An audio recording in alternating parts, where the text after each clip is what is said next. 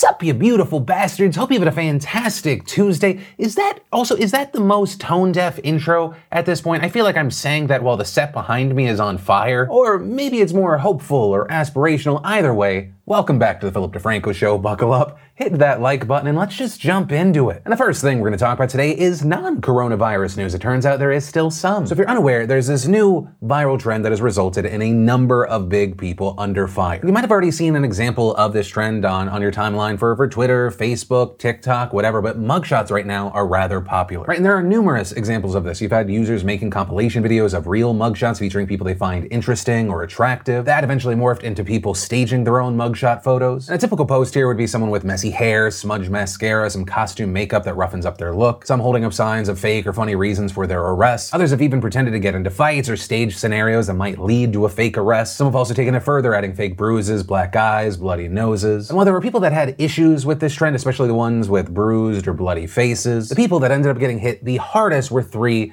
massive influencers. Through the likes of YouTuber James Charles, TikTok creator Avani Gregg, and Vlog Squad member Corinna Kopf. Now, this could have also been in part because these creators posted on Instagram and Twitter where some were unaware of the TikTok trend, and so people were confused and surprised. James Charles, for instance, posted his look without a caption, and he was flooded with comments accusing him of triggering domestic violence survivors and glamorizing abuse. And according to Insider, in a since deleted tweet, James said that he changed his Instagram caption to joke about getting punched, but he changed it back soon after because making that joke wasn't funny. But still, his replies were full of stories from domestic violence survivors who found the look offensive. And, you know, in those comments, we saw him defending himself, trying to explain the trend that it has nothing to do with domestic abuse, writing, what about action movies, Halloween, special effects, simple bloody noses? This is nothing new. Also, now deleted tweets, he also pointed to bloody looks by The Weeknd and Billie Eilish, writing, I haven't seen a single tweet about him glorifying violence or abuse. Can someone please explain how it's any different? I'm really trying to understand. But ultimately, he ended up deleting that post and wrote, despite the fact that hundreds of other influencers and artists have done something similar, I deleted the mugshot trend because it was never my intention to trigger anyone. And it's a waste of time trying to have an open discussion with people who hate me regardless. How Avani Gregg responded to the backlash, apologizing, then going on to explain the storyline for the character she took on in a series of TikTok posts. Corinna also deleting her photos as well, though I haven't seen her release any sort of statement, which honestly makes sense. I mean, oftentimes these days, the best response is no response. And often instead of calming down a situation, it amplifies it and it opens you up for an even bigger hit. And I mean, you just look at this situation. The person who has become the face of this controversy and scandal around this trend is James Charles. Like, if you just look at the coverage today, his face is plastered everywhere. And also understand, I'm not blaming him for responding to what's happening, but I think it highlights why others often do not speak. With this story, I did want to pass the question off to you. What are your thoughts on this? Right? Do you think that this trend is stupid? It's offensive? And if you do think that it's offensive, right, is it more the domestic violence angle, or uh, I've seen a lot of people arguing that it's dismissive of mass incarceration? Or are you on the other end of this? Do you think this is completely overblown? You people seeing this out of context, not understanding the trend, they're just lashing out? Yeah, what are your thoughts on this? Let me know. And then let's talk about our douchebag of the day, Lorraine Maradiaga. And Lorraine is a very special 18 year old girl in Texas who is now facing a charge of making a terroristic threat. And the reason she's facing that charge is that there are these Snapchat videos of her going around where uh, it appears to show her going to a drive through testing site where a nurse is heard telling the person behind the steering wheel that they need to go home while they wait for results. And then later, in a number of other videos, we, uh, one, we see her in what she claims to be a Walmart.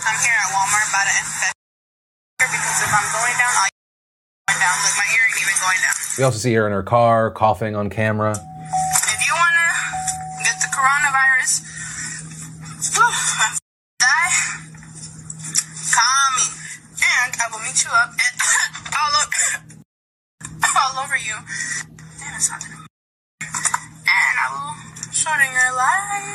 There's also another clip that I can't play because there's copyrighted music in it, but it appears to show her acknowledging that people have been screen recording those previous videos. She says, I don't care, make me famous. And so I guess to Lorraine, I want to say, I and the Carrollton, Texas police are happy to do our part. And to anyone out there that happens across this video and has information, the, the Carrollton, Texas police would love for you to call this number or email this email because she's still out there. She's set to be charged with a crime. The police are looking for her. Her family is reportedly working with the authorities. And to Lorraine, uh, I think you're about to get a lesson in the difference between famous and infamous. You are not only our douchebag of the day, but another prime example that allows me to say Don't be stupid. Stupid? And then, of course, let's talk about our daily coronavirus numbers. As of 4 p.m. Eastern Time, worldwide, there were now 1.4 million confirmed cases, 81,103 total deaths, total recoveries at 297,934. And in the United States, there were 386,800 confirmed cases, 12,285 deaths, 20,191 confirmed recoveries. Now, regarding coronavirus numbers, something interesting in the United States is that it appears to be disproportionately impacting African American communities right? And the percentages here are rather staggering, right? Taking a look at Louisiana, the state has a little under 15,000 cases, over 500 deaths. And of those who died, 70% were black, and that was a standout percentage because black people make up roughly one third of the population. With the state's governor, John Bel Edwards, calling this figure disturbing and adding, that deserves more attention, and we're going to have to dig into that and see what we can do to slow that trend down. But Louisiana is far from alone. Uh, take Chicago, for example. There, one third of the population is comprised of African Americans. They've lost 118 people to this virus. The 118 people Chicago has lost to this virus, 81 of those are black residents, making them 70% of the total deaths there. In Milwaukee, where African Americans make up 27% of the population, they make up 35 of the 49 deaths thus far. And looking at all of this, according to the New York Times, there are multiple factors that lead to these numbers. African Americans are generally considered a higher risk in any outbreak. This because it's said that they are less likely to be insured, more likely to have pre-existing conditions, and because of implicit racial bias, they're being denied testing and treatment at a higher rate. So you pair that with the fact that they're also less likely to have jobs that allow them to work from home. And in fact, according to the Economic Policy Institute, while 30% of white Americans and 37% of Asian Americans can work from home, only 20% of African Americans can, with that number being smaller for Hispanic and Latino workers. And so all of that combined with lower access to adequate healthcare puts them in an incredibly vulnerable spot. Right? Understand, it's not just these places that I'm mentioning right now experiencing this. A number of cities and states are seeing this pattern as well, but also there's a lack of information from a number of places. Right? According to NBC News, as of right now, only eight states and DC have reported how the coronavirus has impacted various demographics like racial population. Now, this lack of reporting could stem from a number of reasons. Firstly, states are not required to do so, but also secondly, collecting all this data could be difficult, and even if the data is collected, some might fear that the information is unreliable. But also, there are big efforts right now urging states and federal governments to share this information so that this huge imbalance can be addressed. With some politicians arguing, this lack of information will exacerbate existing health disparities and result in the loss of lives in vulnerable communities. It will also hamper the efforts of public health officials to track and contain the novel coronavirus in the areas that are the highest risk of continued spread. But ultimately, for now, we have to wait to see what happens there and also if this trend continues. And then let's talk about elections because, yes, the, the election later this year, it is a big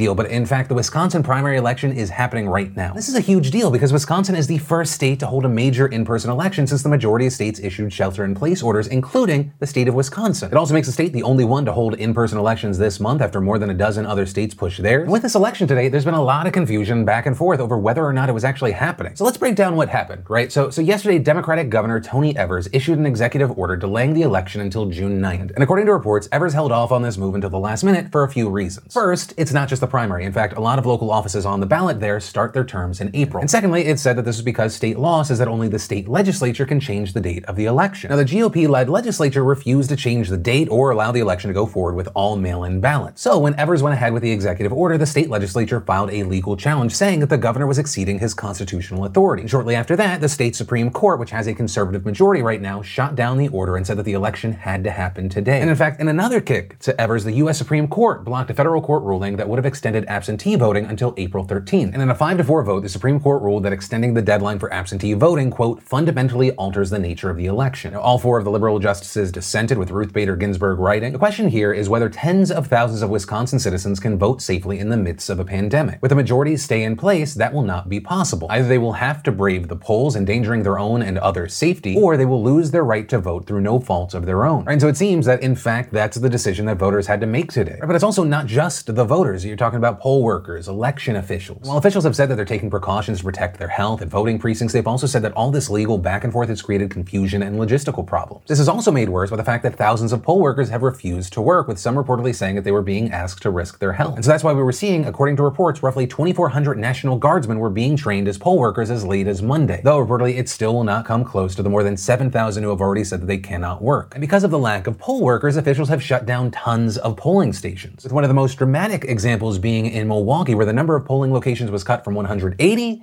to 5. This despite the fact that election workers expect more than 50,000 voters to turn out today, which also means that those who do decide to vote and wait in these super long lines also risk exposing themselves to even more people at each individual location. Right, and regarding that note, we saw a lot of people sharing videos on Twitter of lines wrapping around buildings, spanning whole blocks. And while a lot of people did seem to be social distancing, we also saw a lot of people taking to Twitter to criticize this move with Wisconsin trending on Twitter. And there we saw a lot of users saying that the move was undemocratic or it was voter suppression, some directly accusing the state's Republicans of endangering their people, others condemning the SCOTUS decision. And a lot of those points were echoed by Bernie Sanders, who tweeted, It's outrageous that the Republican legislative leaders and the conservative majority on the Supreme Court in Wisconsin are willing to risk the health and safety of many thousands of Wisconsin voters tomorrow for their own political gain. Holding this election amid the coronavirus outbreak is dangerous, disregards the guidance of public health experts, and may very well prove deadly. For that reason, our campaign will not be engaged in any traditional get out the vote efforts. Now, Joe Biden, for his part, has not said much since the decision, but on Thursday he took a different stance, telling reporters there's a lot of things that can be done. That's for the Wisconsin courts and folks to decide. With Biden reportedly going on to insist that in person and mail in voting could both be done safely. Now, that said, it, it should be noted that on the other side of this, you also had people applauding the decision, saying that it was a good move. Others seemingly downplaying the move, like one Republican county chair named Jim Miller, who said if you can go out and get fast food, you can go vote curbside. It's the same procedure. You also had Trump chiming in this morning, telling people to go out to vote for conservative Supreme Court justice. And ultimately, that is where we are right now, right? We have to wait and see how this impacts turnout, and unfortunately, if this impacts the spread of the coronavirus. As far as the official results from this election, it doesn't seem that we're going to be getting those later today. And that's because the federal judge that initially allowed absentee ballots to be sent until April 13th also ruled that election officials had to hold results until that same day. And according to reports, the SCOTUS decision that overruled the federal court doesn't seem to have changed that part. Right, so we'll have to wait until Monday to see anything.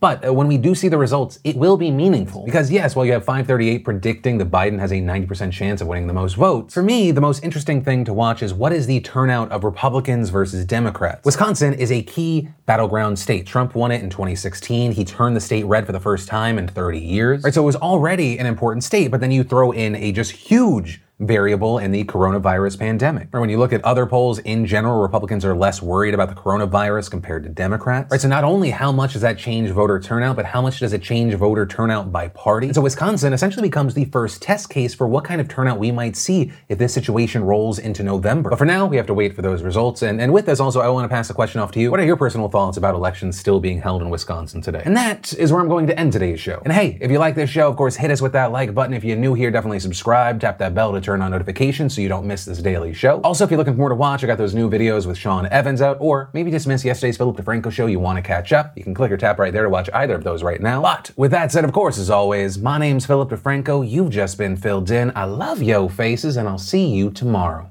I hope you liked the video. Subscribe if you like it.